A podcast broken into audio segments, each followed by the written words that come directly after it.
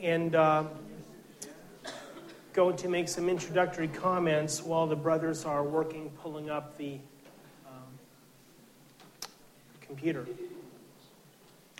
Uh, so, uh, this forum is about uh, um, deciding on and managing uh, improvements and change in the fellowship. How do we do that as a group? Um, you know, what are, what are the biblical mandates, um, the biblical direction in terms of managing improvement in our lives and in our circles, and, and trying to look at what some of the obstacles are that um, inhibit us from sometimes making needed change um, in our lives and in our group. Uh, this actually is a continuation of a forum that Brother Lou did last year that he was asked to embellish. Um, and um, so I have to say that the, uh, the vast majority of the work Brother Lou has done on this, but we've conferred several times with each other about this topic. And I would like to bring one verse to uh, all our attention and uh, then to make a few comments.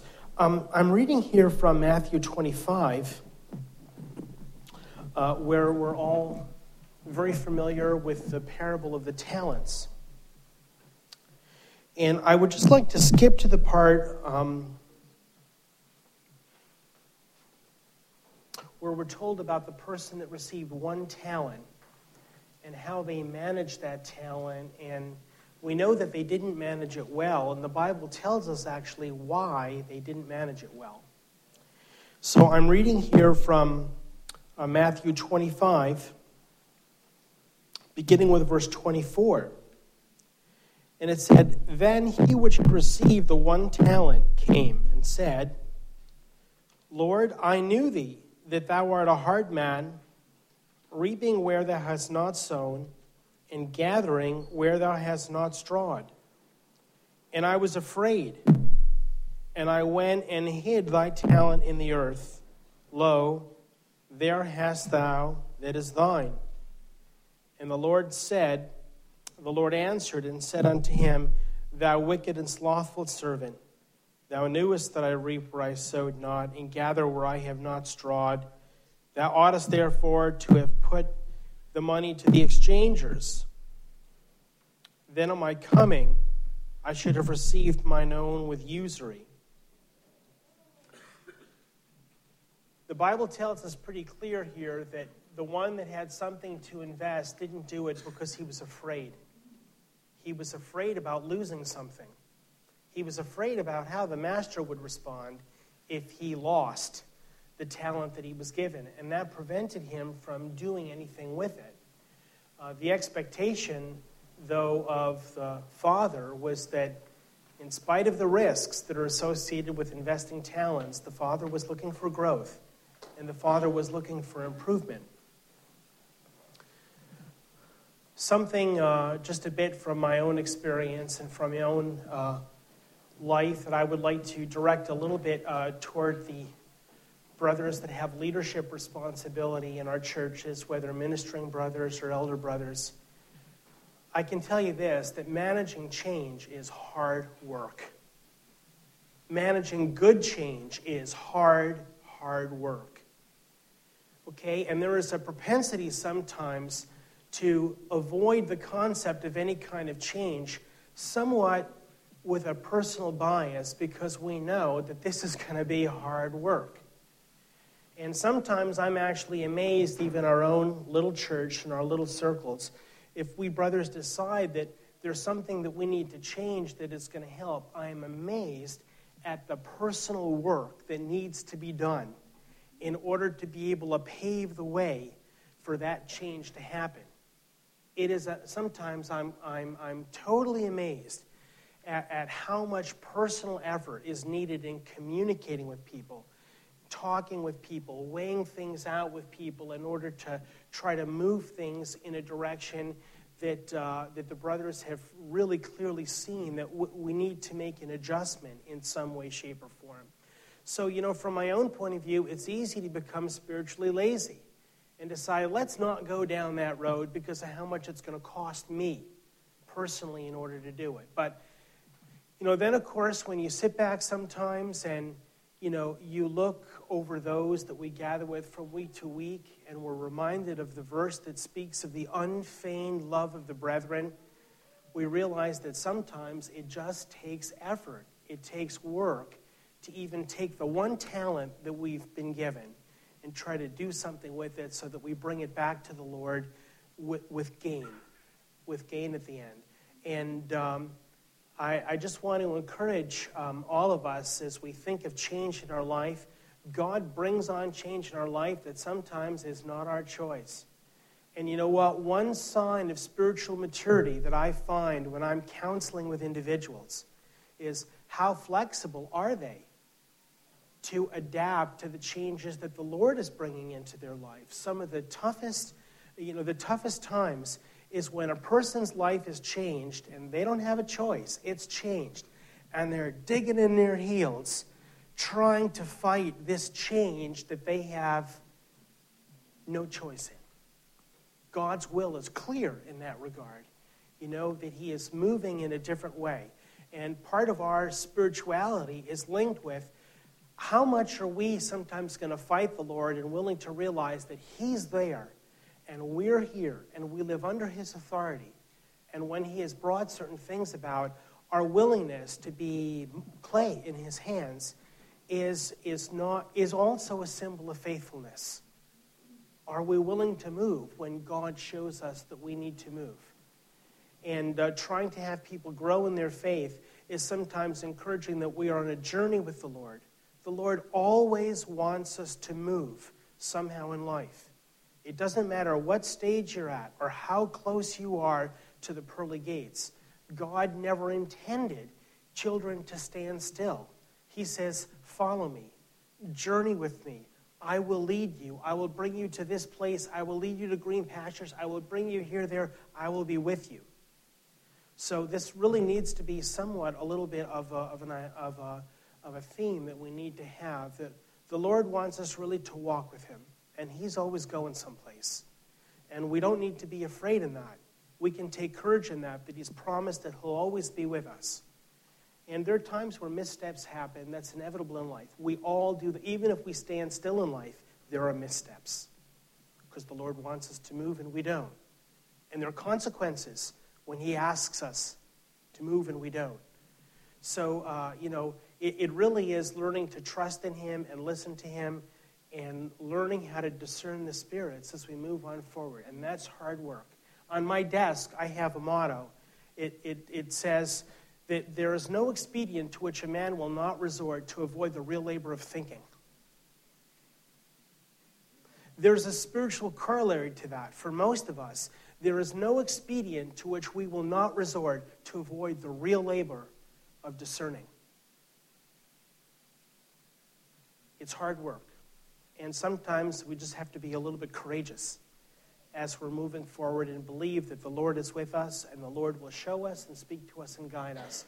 But He wants us to move someplace in our life. So I'm going to turn it over to Brother Lou as he looks at some of the details of the topic.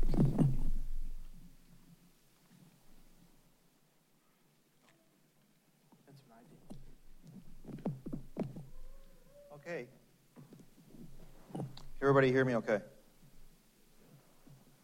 Okay, what I want to start with is um, great introduction, Brother Scott. Um, what I want to start with is how I came to do this forum in the first place, which I think is very important. Otherwise, everybody's going to say, well, why are you doing a forum on change? And we were driving to camp a couple of years ago with Brother Tom Hertig and Brother Bob Varga, and um, we were just, I don't know how we got on this subject, and I said, you ever notice that some people, they come to church and they park in that same parking spot, and they walk up and they shake a few hands. And usually it's the same hands they shake, by the way. And they go to that same pew in church, and then they sit there, and, the, and the reality is a lot of them, their eyes pretty much glaze over for the whole service, okay? And then the service is done, and it's, you know, greetings from my mother and whatever, and life is wonderful. They kind of walk out, shake the same hands on the way out, go to the same car. And we thought, well, it's like you'd have to, like, put cones in their parking spot or take their bench out of the church for them to do something different. Okay? And we kind of said, I was relating the story to Brother Tom, and, and that's what Tom kind of convinced me. Hey, why don't you do a forum on that? Like, what's it take? Is, is that God's purpose for you? Should you just do that routine thing? Is, is that what God wants from you? So, anyways, um, obviously we're talking about change, but before I even begin the form, I'd like to open with a few, few comments. One is I'm going to be using the, a lot of the same material I did last year, only I'm going to try and expound on it, so some of it will be the same. And also, I want to uh, share with you um, and hopefully set your mind open like a uh, blank sheet of paper regarding this forum because usually when you say change, especially when you're a little bit older, um, you don't want to hear about it. That's the bottom line. And I'll give you an example. Um, before I left for camp, a couple days before, um, somebody called me up and they said, "Oh, you're going to camp?" I said, "Yes, I'm going to camp." And they said, "Oh, uh, you know, are you doing anything this year?" And I said, "Yeah, I'm doing uh, a forum." And I, so I right away, the, the alarm's going off in my head. I thought, "Well, here we go." So uh, they said, "Oh, yeah, great. What's the forum on?" I said, "Well, it's on improvements." And they said, "Well, what improvements? What are you improving?" I said, "Well, you know, yourself, maybe the church, you know." And they're going, "Oh, you mean change?" And I said, "No, I, I mean improvements." No, no, you mean change. And I thought, and I said, well, yeah, you're right. If you're going to improve yourself, there's got to be a change. Albert Einstein said the definition of insanity is doing the same thing over and over and expecting different results. Okay? So I said, yes, I guess I'm doing a forum on change. And then they said, oh, hey, change. i have never seen nothing good from change. There's nothing good I've ever seen out of change. In fact, you know what? That, that's not even a good topic, you know? And I'm like, I knew I shouldn't even entered this. But the reality is, if I could have took that person and sat down with them and, and took a piece of paper and say, well, let's look at all the changes in your life. And I'm sure there was a lot of wonderful changes in this person's life.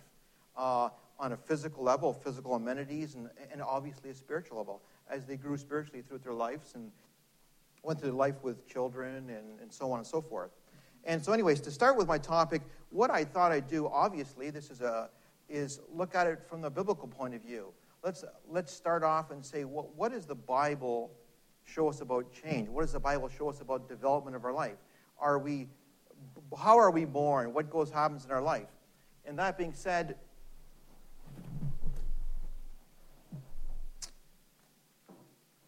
okay, we're being born at, at the the first thing that happened is Adam knew Eve and she conceived a child, okay? And it's interesting, I read a nice uh, description of childbirth, and the description went like this They said, listen, imagine this child yet. They're in this environment. This environment is self sustaining, it has everything it needs. The child is fed, the child is warm, the child is comfortable. But at some point in time, that child in the womb is starting to outgrow the size of the womb and the child, the reality is the child has to move on outside the womb.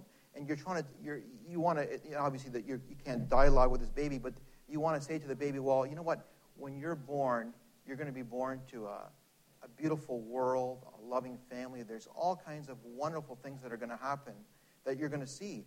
And the reality is, sometimes the babies need God's push to push them out there. And I found a great quote about that.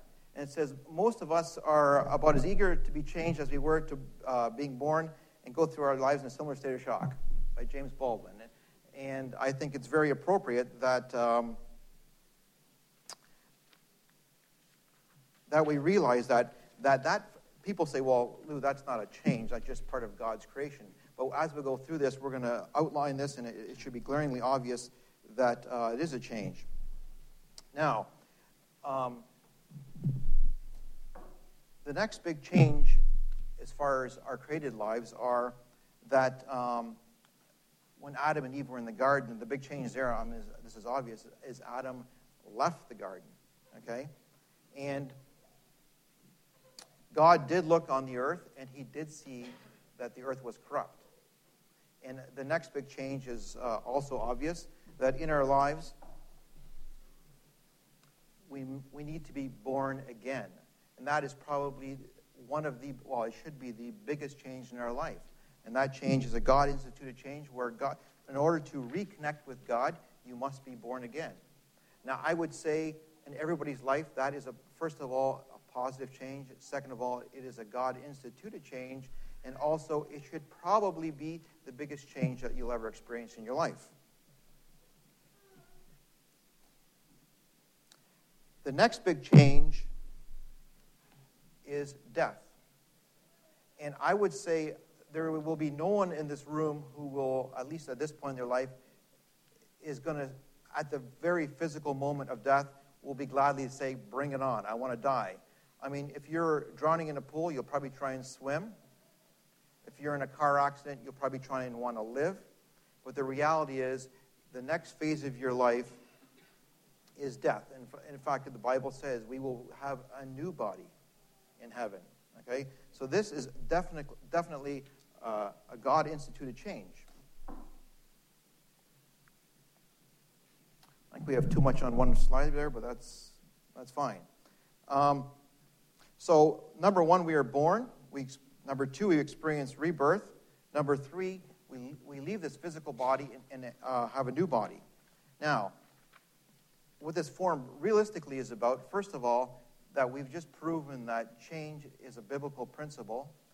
But we want to look at it and say, in between our rebirth and our conversion and when we die, do we sit still, as Brother Scott was saying? Do we sit still, or is there things that God expects of us as improving our, our um, lives?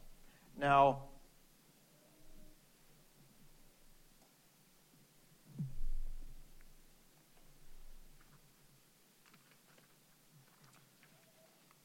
I apologize, but I have to refer to my notes all the time.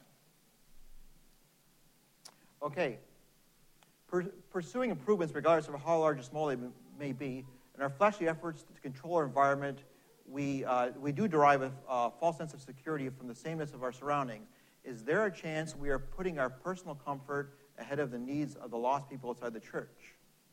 Do we ever stop and ponder that perhaps there's an outside chance or possibility that if God is not pleased, he will find another group that is willing to change or do his bidding. What I mean by that is a lot of times we do have opportunities in our life and we miss those opportunities.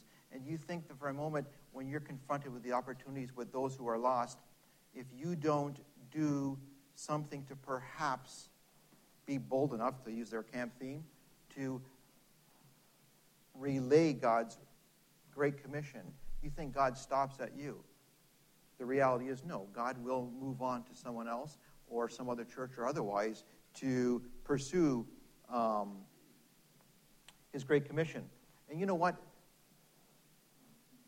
That reality of not wanting to, like, we get comfortable in our churches, we get comfortable the way we do things, and not wanting to make small changes to perhaps be more accepting of others or perhaps reaching out to others is nothing new. This is uh, what we're going to use a biblical example today that everybody's going to say is, is, glaringly obvious, and it's one of the best examples in the Bible, and that is Peter. When Peter had that vision where he was supposed to go preach to Cornelius, and he had the dream, and interesting about if you read the whole story, three times Peter says, "Lord, no, not me. Like it, it's not for me." So that reluctance to change, uh, this is a great example of that reluctance, reluctance to change by Peter. Peter was supposed to go preach to the Gentiles, and it was way outside of his comfort zone, and he obviously was uh, at first not willing, but of course, um, at first uh, he was not willing, but of course, uh, God's is much stronger than Peter. Now,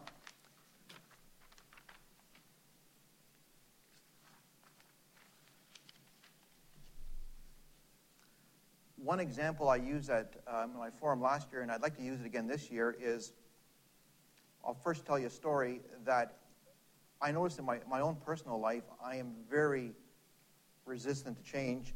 And my brother, Ed, who works with me, always teases me about it, is that when Microsoft came out with 2007. MS Word changed also, and all the way it was set up, it changed. And I'm used to the previous version, and I will tell you, I'm getting kind of used to it now, but I was so frustrated.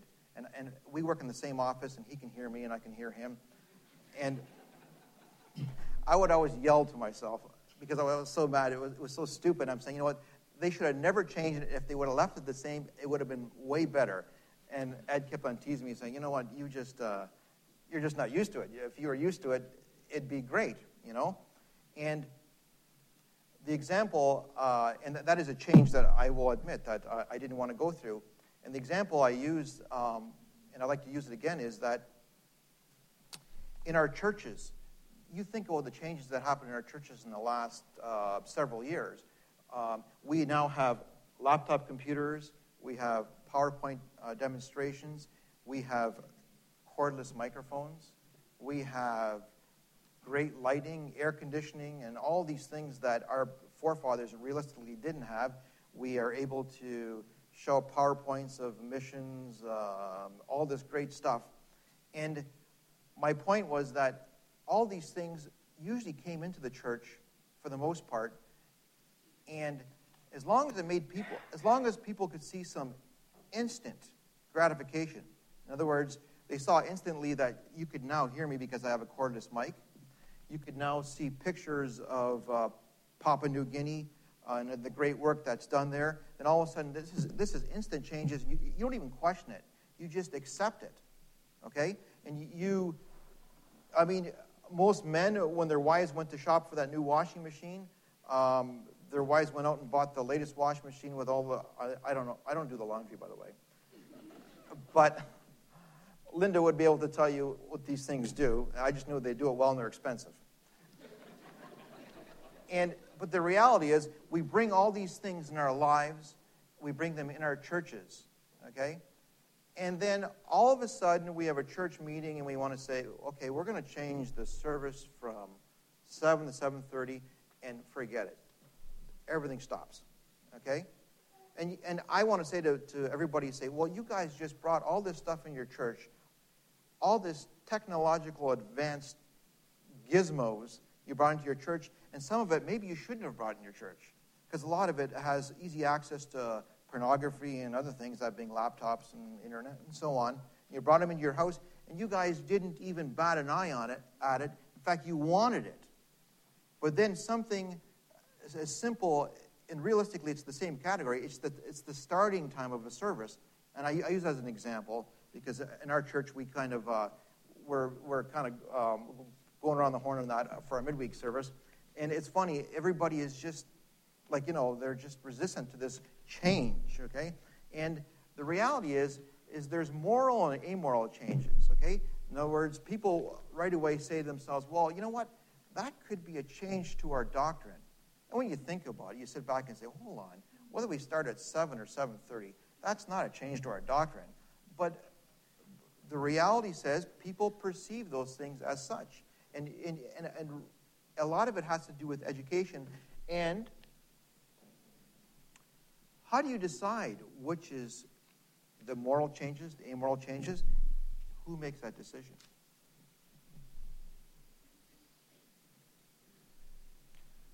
The first question is, and I get this a lot from uh, my mother especially, she always goes, Well, Lou, why would you want to change anything? Okay? But the reality is, if we made the right decisions in the first place, we wouldn't have to change anything. But this is simply isn't true. No decision is so correct that it re- removes the need for subsequent change.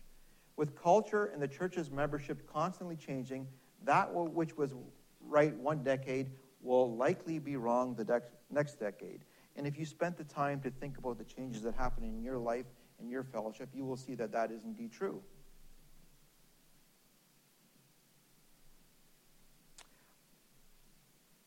Our ACC heritage definitely is rich in great traditions. We come from a wonderful fellowship. It truly is great, and I'm thankful to be part of it.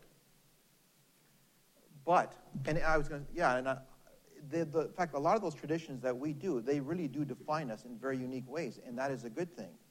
But that being said, what did Christ say about traditions? He said, Full well you reject the command of the God that, that you may keep your own tradition. Now, I'm not saying our fellowship rejects the commandment of God to keep our traditions. But it is a verse to keep in mind when we review the way that we do things. If the end, of, end of objective is to keep the commandment of God, sometimes traditions have to change. And Christ realized that Christ not only realized that Christ uh, made mention of that.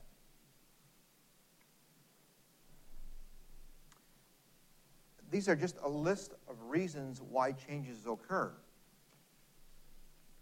I mentioned the first one practical scheduling reasons due to a variety of factors that impact time and place of events. Social norms change. Acceptance of people from different backgrounds. I would say in our fellowship, like most fellowships, the third point there, uh, acceptance of people from different backgrounds, is probably one of the biggest things most fellowships struggle with. Because somebody comes from a different background, and uh, I love the testimony last night of um, Sarah Roll, was it? I forget her name. Anyways, um, her background was not from our fellowship, and when she first came to church, um, I thought it was a great testimony, by the way, of the Mansfield Fellowship, where she said, You know, I had uh, pierced, 11 pierced ears, I think she said, and tattoos all over, and um, she was obviously different than the average person I would guess who attends the Mansfield Fellowship. Other than maybe Brother Paul. but acceptance of people from other backgrounds is a huge challenge. And, and I see it within our own fellowship back in Windsor, and I, and I, I know we're not isolated. Um, processes based on biblical principles that have no definitive biblical instruction as how they are carried out vary and they evolve and they change continuously. A lot of the things we do are there to support biblical principles. They're there to support doctrine, but the reality is they're just practices to do that support. That, that changes. I'm sure Brother Vic um, could, when he walks in a church, let's say the Mansfield Church, or I'm from Windsor, and, and you look at the way we do things and the way they do it in Papua New Guinea, I'm going to guess they're a bit different. Okay? But we're all blessed by the same wonderful God, and we all worship and praise that same wonderful God. And those differences, the, the end goal should be the same. Uh, procedure changes to adapt to changing cultures, attitudes, and objectives. Changes to procedures, schedules, and processes that provide a positive net benefit that is either measurable and or a positive influence, even if the positive influence is subjective. In other words, the majority likes it. A lot of t- obviously you want to change to a more positive direction, not a negative direction. Changes to procedures, schedules, and processes that cause people to break out from their autonomic life in church and are awakened to the possibility of spiritual growth not otherwise possible under the status quo conditions. And that is kind of my introduction. Um, for example, I just wanted to um, stop in the middle of this and make mention that you only want, these are reasons for change, you only want to change to a more positive direction. That being said, it's interesting, a lot of this is subjective. What is a good measurable? I'll give you an example. I was um, talking about this with Brother Doug Savin last night. And I know that in our Windsor Fellowship, of every family that attends church, and they bring their kids to church, the reality is when those children grow up, 50% of them will never walk through that church door again, other than maybe for a wedding or a funeral.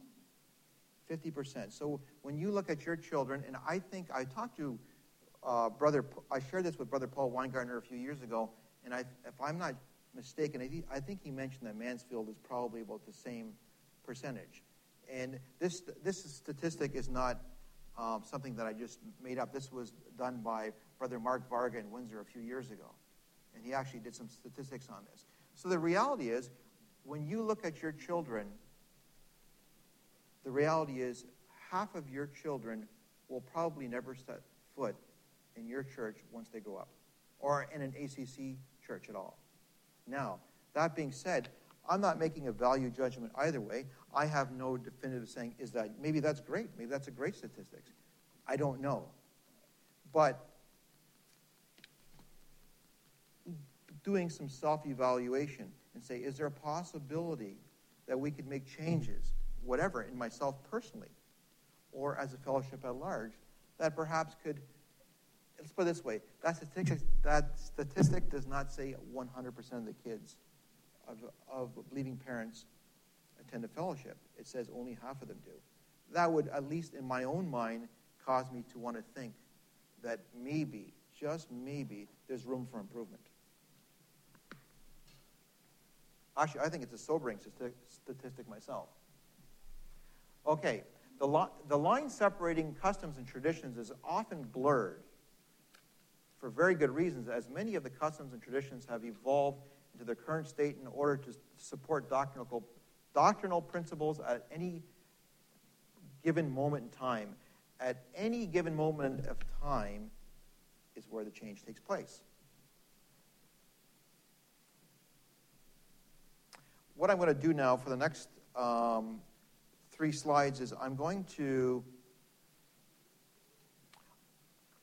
I'd like to define the difference between customs, traditions, and doctrine, okay?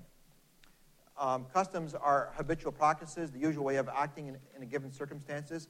Habits or usages collectively, uh, your normal conventions, a practice so long established that now has the force of law and I think everybody can attest to that.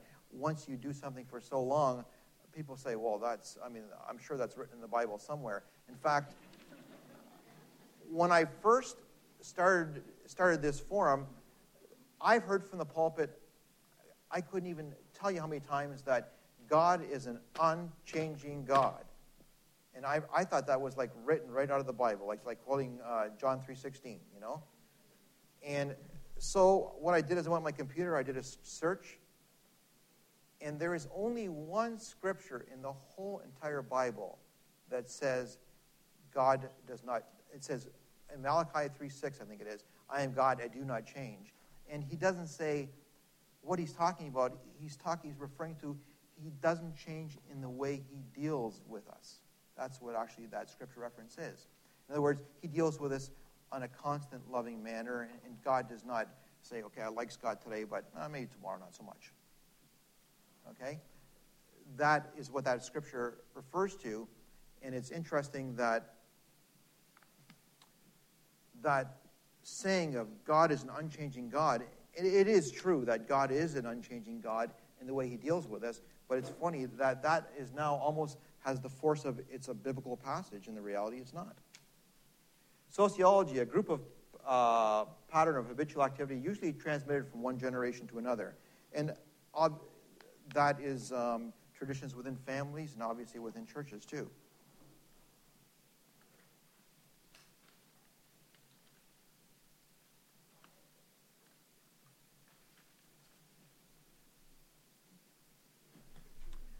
Now we'll look at traditions the handing down of statements, belief, legends, and customs, information, etc., from one generation to another, especially by word of mouth or by practice, a long established inherited way of thinking or acting, a continuing pattern of cultural beliefs or practices, a customary characteristic method or manner. Example, the winner took a victory lap in the usual track condition.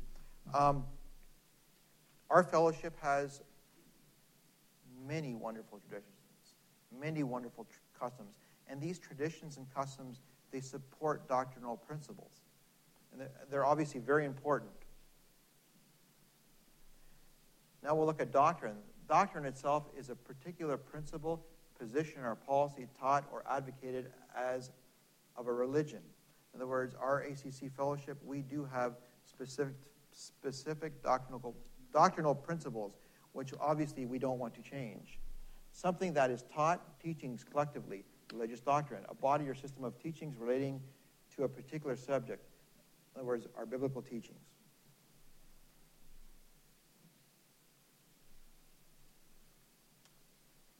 What we're going to look at is, as I mentioned before, is you want to say, well, why change anything? There's usually different driving forces behind change. One is if you know, I'm sure everybody's experienced this. A lot of times you have a vocal minority. In other words, somebody who is, I can say, um, very bold, or a group of people who are very bold and they have an agenda, and they, may be, they make a big fuss, and they try and coerce um, the leadership into making changes, or they try and coerce the group at large into making changes. Um, is this wise? You have a vocal majority. Uh, a lot of times, a whole fellowship will say, you know what, I think we should do something, uh, whatever that particular thing is. Um, and the leaders, of course, react and they initiate the changes based on the vocal majority. Another change is sometimes leaders of a church will have personal agendas. Either it's just a personal agenda or they felt uh, it's led by God, and they initiate changes in order to fulfill their convictions or personal agendas. Is this wise?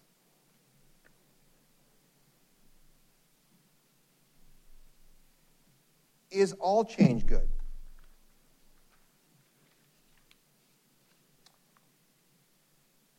The biggest part of change is you want to change things that should be changed, and you don't want to change things that shouldn't be changed. I'm stating the obvious here, but that sometimes needs to be said, and people really have to realize that. How do we limit our risk? Do we, use, do we have trial periods? Do we gather feedback before and after? Do we look at other churches, history, and obviously following Scripture?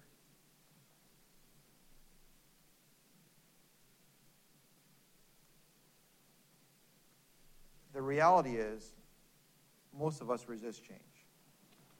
And I went back to our original quote from the beginning. There is um, nine most common reasons for resisting change. And I'm glad, glad Brother Scott um, had a good intro about resisting change. And I don't think anybody in this room, it's a natural human reaction to resist change. And there's a, it serves its purpose very well. But here's the reasons most people have for resisting change. And the number one reason is most people don't understand why change is necessary. Number two, um, and this is actually very common, people, a lot of people don't have faith in, cha- in certain changes. They say, well, I don't think it's going to work, so why bother? Number three, a lot of people believe the old way is better. And you know what? I gave you an example of that, and, and I found that myself. When the, we switched over to the new Microsoft Word, I thought, why wouldn't they just leave the thing alone? I knew what I was doing, I knew my way around it. But the reality is, I'm sure in some ways it's better. Either that, or I probably, most likely, just lined Bill Gates' pocket. People are afraid that they themselves might fail. And this is a legitimate fear. People say, well, you know, if this changes, I personally might fail. Uh, people don't trust the motives of the change agent. The change agent could be the vocal minority, the vocal majority, or it could be the leadership. A lot of people don't have trust. There is evidence that the old way works, and that is very true. There is little or no evidence that the new way will work. The pain associated with changing is greater than the pain of remaining the same. Now, this right here, a lot of times speaks directly to leaders of the church where the reality is sometimes when you make changes, the leaders will get flack. And you know what? Rather than get flack, they'll make the change, you won't get flack. So there's less pain. And a lot of times changes don't happen is because people really do have emotional attachments to the way things are done.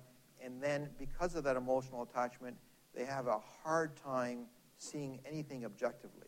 They don't see things pragmatically or objectively because, the, uh, the, the, because of their emotional attachment to the change, to the way they do things, excuse me. A couple quotes here. Any change, even for the better, is always accompanied by drawbacks and discomforts. Another great quote the first change, the first um, step towards change is awareness, the second is acceptance. When I say awareness, that's where the education comes in. Education is paramount.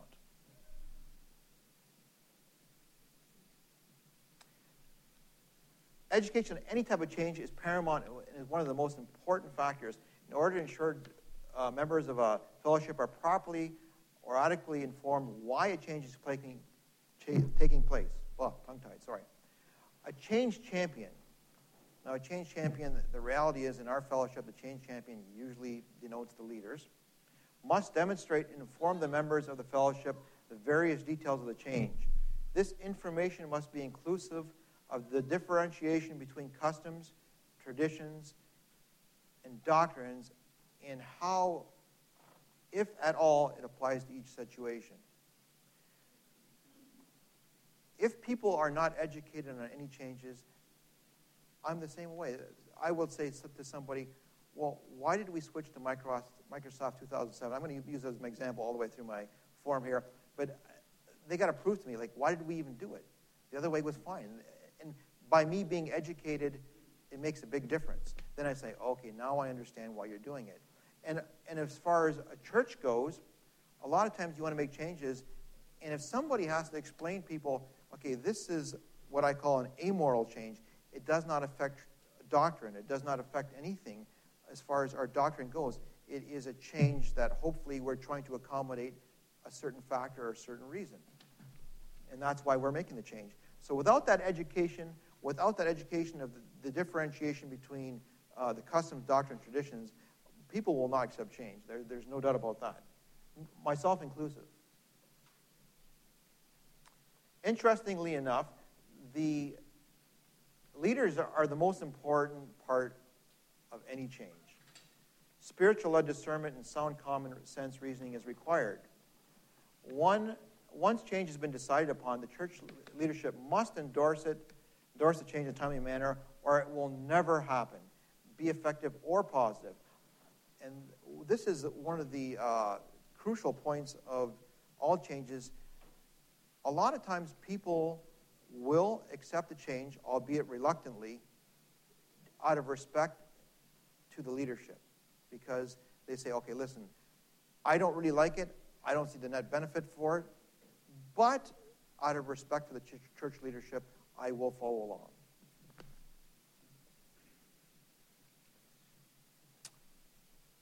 Um, I forgot why I put that quote in there.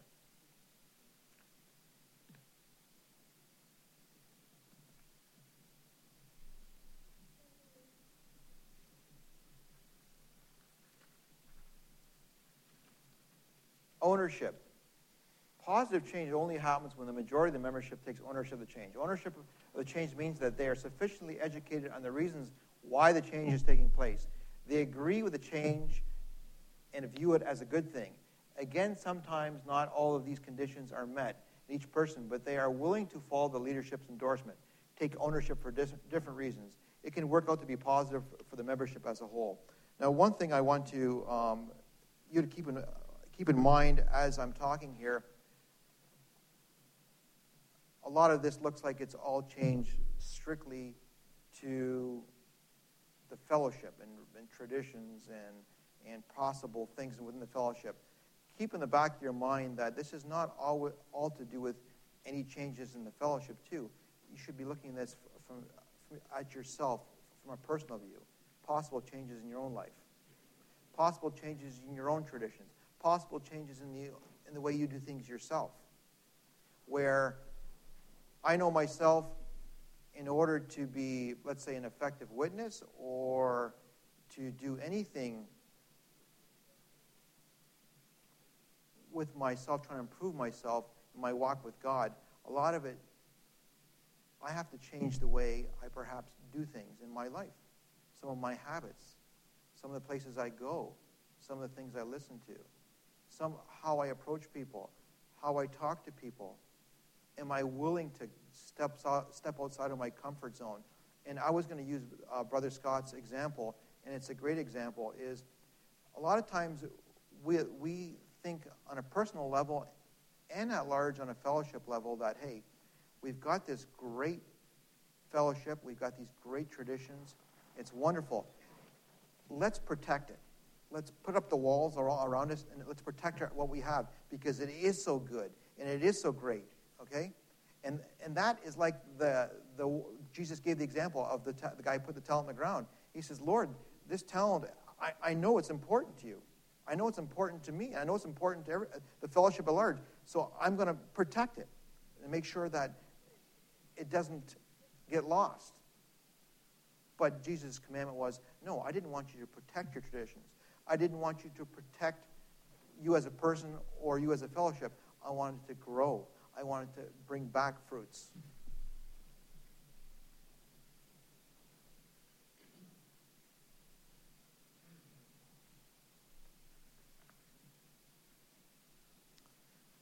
In conclusion, I don't even know what time it is. Oh, we are. Oh, we are. Are we on time? Okay. In conclusion, the first statement is in relationship to Malachi, the, the statement in Malachi, is God's love and mercy towards us is constant. However, he expects us to change in a positive direction. He expects and demands positive, positive change in, in our lives. Refusing to change is like holding your breath. If you succeed, you die.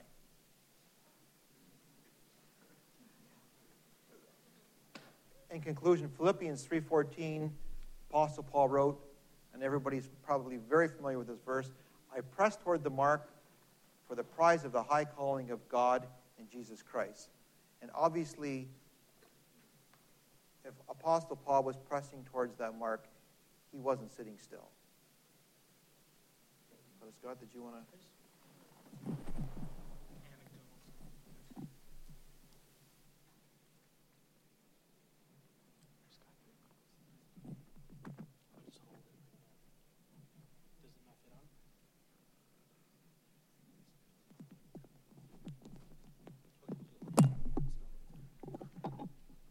So, uh, yesterday we come to camp, and I'm really looking forward to being here for this week. And, you know, I come to camp, I know exactly what to expect, right? The traveling back and forth, I don't really care for that much, but I know exactly what to expect. So, we get here, we got to drop off the kids, we got to do all this stuff, we go pick up our packets.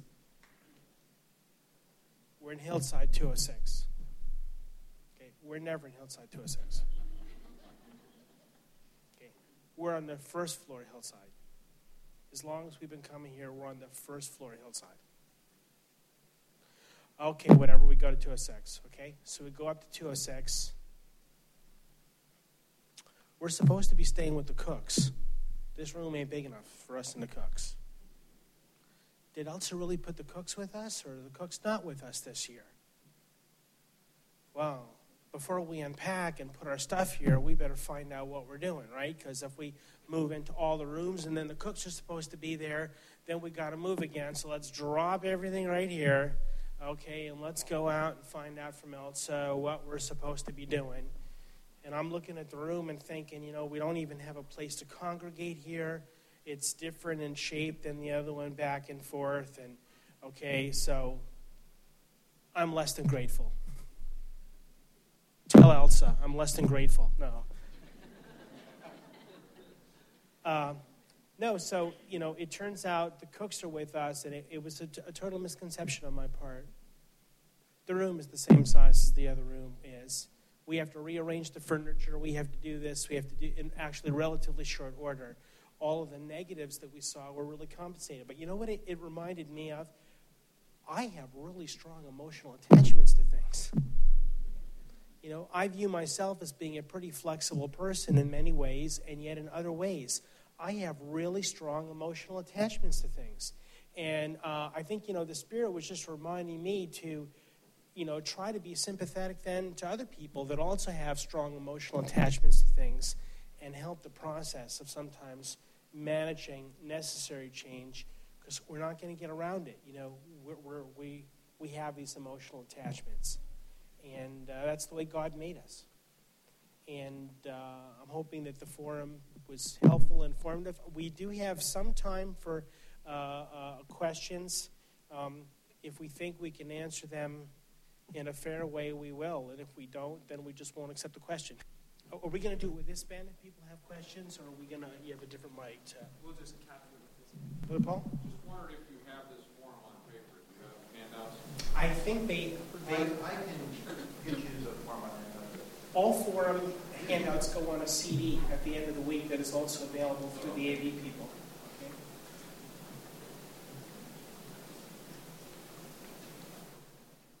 I don't I don't have a question, but I just had a comment. First of all, I am first side, um, first floor hillside, so I apologize if I got your. Because we do like our room very much. I hope we get back to this. But I just wanted to say something just as far as um, encouraging. I come from a German church. There's no change. Almost no, you know. But we've been seeing a little bit of change every now and then. But going to Mansell is a lot different than a smaller church that you can change a lot of things. But some things, some changes you can um, accept, and other changes you have absolutely no right to even refuse. For example, Pluto. Um, Aubrey laughed at me when I was explaining that Pluto is a planet. Apparently, it's not. It's Mickey Mouse's dog because, you know, I had no say that Pluto was not a planet anymore. And how many years ago they took that away? That was a change that affected us all a little bit, but just, you know, we didn't have any say. But then there are other churches, other um, aspects of change in our churches that would affect us all. And so sometimes there was a clip up there um, that Louis had that said, trial, was that right, for trying to change, something like that. So when we all got to camp, we also got the lanyards, and some people liked them, other people didn't. And um, that was the kind of change. So maybe based on if there is a church, a church change, maybe just seeing comments and saying, I like this, I don't like this, and then working on it after trying it. This year, this was a trial with the lanyards. Some people liked them, some didn't. Maybe, you know, next year will be different, but uh, not a question, but just a comment. Thanks for that comment. Appreciate that. Yes.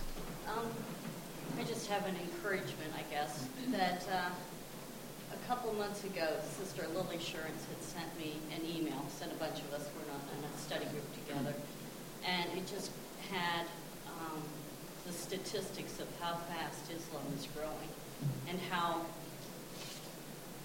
how backwards Christianity is going. And uh, reading that email was like a big impact. And then I clicked on it and listened, you know, read some of the, the uh, comments and stuff that people were talking about. And overwhelmingly, it's women are being converted to Islam like at a rate six times more than men. And a lot of the women who are being converted were being converted because they liked the tradition of Islam. They liked the whatever the head covering is. They liked the the security of that. And just reading that reminded me, I'm not from the ACC church. I guess I'm FTW. That's a new term I just learned last week. So I guess I'm FTW. Uh, but there are a lot of the things, the traditions of the ACC church that are great to reach out to a lost and dying world. And there are a lot of things that maybe we need to rethink in order to reach out to a lost and dying world. But the thing is, is, you know, the Lord is going to return, and we need to be reaching out to those people. And so maybe if we need to do some tweaking, maybe we need to do some tweaking, but there are a lot of things that we shouldn't be throwing out. I- so that's Thanks for that comment. Appreciate that. Scott, I, I think, as I sit here, I think you're preaching to the choir. Um, you know, the people here in this room are fair, are fairly flexible in relationship to the members that aren't in camp. So my suggestion, personally, is that you try to get a program approved through the eldership where you and Louie come to each church, put on this presentation, because there's people here who won't, in our, in my church, in Jen's church, in my church, who won't come to camp. I mean, they can't be, they are inflexible about where they sleep, and of course, religiously, spiritually, in a lot of regards. So, you know, you're preaching the choir here. We love it. It's, it's great. You, you brothers went to a lot of time, but I'd hate to see it evaporate prior to assimilation in our church uh, body that is not here. See what you can do. Point made. Thank you. Brother Tom? I guess what, what would you see as um, some steps that, that people within a church or leadership within a church need to take to implement a change? You know, and some, some things can be innocuous, innocuous like a, a schedule change, or hey, let's, let's um, have Bible class where we didn't have it before. What, what are some of the steps prior to saying, okay, we're doing this?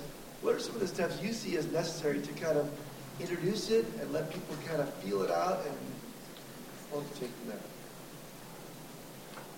you know, I think I only answered that more thinking about my business experience in management. And, you know, I've learned that um, managing people's expectations of a change is actually a huge, huge part of it.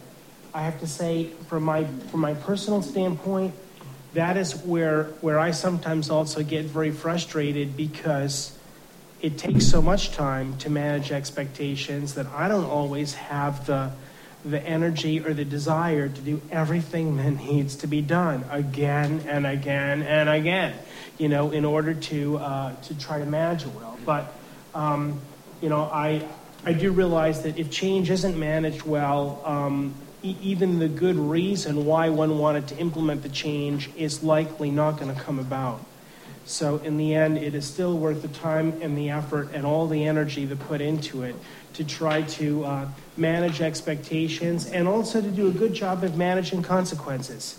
You know, any change that you do is always going to have some consequences, foreseen or unforeseen. And so um, I think that, you know, time and effort into trying to manage the consequences as best as is possible um, it, it will, will be helpful in the end.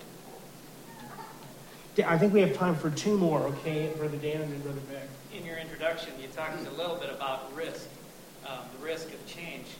Um, another risk that we might not always think about is the risk of staying the same. Can you maybe comment a little bit about analyzing those two risks? Well, let me just give a very short experience. Can, can you repeat that for the recording? Yeah, he said, you know, the, the, the question is the, the risks of not being willing to change. Okay? And um, you know, one of the consequences that I have seen is that when change does come as a person's way and they don't have a choice in it, they, they simply lose the joy of the Lord and they can't recuperate from it at times. I've seen people fall into depressions, just be very, very unhappy. They wouldn't have to be but they are largely, you know, about the fact that they have certain expectations of how this is supposed to come about. And the way that it happened didn't meet their expectations. And they're sort of unwilling to, to, to bend their wills and, and unwilling to give in in that regard. And they wind up being very unhappy people for longer periods of time. And um, sometimes I think it's good for us to create change in our own lives. I mean, I'm, I, I admire people um, as they get on in years that are downscaling themselves and they're not leaving that responsibility to their children to do. I know other folks that have lived in the same house for 60 years, never a change. And you know, them transitioning out of that place into another is going to be a big ordeal. The chances are pretty good, actually, that the Lord is going to call them home before that house goes you know, and, and um, you know, sometimes deliberately, I think ourselves deciding that we're going to create a certain change can be somewhat healthy because it also keeps us trusting and it keeps us flexible before the Lord and, and allowing Him to work out the circumstances in life when we really can't see how it's going to come about. If I can interject um, for one moment, um, I think there's, a you recall the story in um, in uh, the book of Esther, where Esther is asked to do the task, and Mordecai more or less insinuates if you don't do it, someone else, or it'll happen with, with or without you. And um, I think a, a, lot of times that we, we don't, we underestimate the requirements of God in our lives, personally and at large as a fellowship, where you think that we'll preserve it, we'll stand still, and then it's, first of all, it's less work for me. The reality is, when God makes changes in, in, in our, it happens with or without you. And, and then you, it's, very subjective as far as measuring the results of that, okay? But it is a reality. And that's something that trying to try, try and keep in the back of your mind, that especially dealing with the good Lord, his commandments always come true whether you're in the way or not. It, it happens. You know the verse in the, in the Acts that says, speaking about uh, about Judas, it says, "And his bishopric let another one take." You know, if we stand in the way of the Lord, His will is not going to be stopped. He's going to find somebody else to do it if we don't. Um, but but it, it, was our responsibility. We have to face the consequences of that before Him one day. Brother Vic, you had. Yes, I appreciate what you brothers have put together which basically has been an analysis of what could happen or should happen. I'm standing on a, out there on a mountain in Papua New Guinea for 47 years and come back to see what has happened. There were a lot, or a few more, a lot more perhaps, groups in this fellowship. I mean, what, what's the perimeter fence of it? There are some that are no longer closely attached. I have seen that many of those have not done so well. Some have. Some belong together. but some have not done so well. Why? Perhaps the change has been listening to a minority or maybe even a majority and has gone too fast or maybe too unwisely. What I have seen in this fellowship at this camp, of course, I don't know those that have not come here, but I am very impressed with scholarship, both what's going on in our world and what it really says in the scriptures. But not manage, managing it to, uh, not managing it fat, or sorry, not limiting this speed of change or the reasons. Um, but this is back to square one. How much do we change? It differs within every various congregations, and those who manage it wisely are going to come out for the better for it. Brother Rick, thank you for that feel good comment to end things with. We appreciate that. Thank you.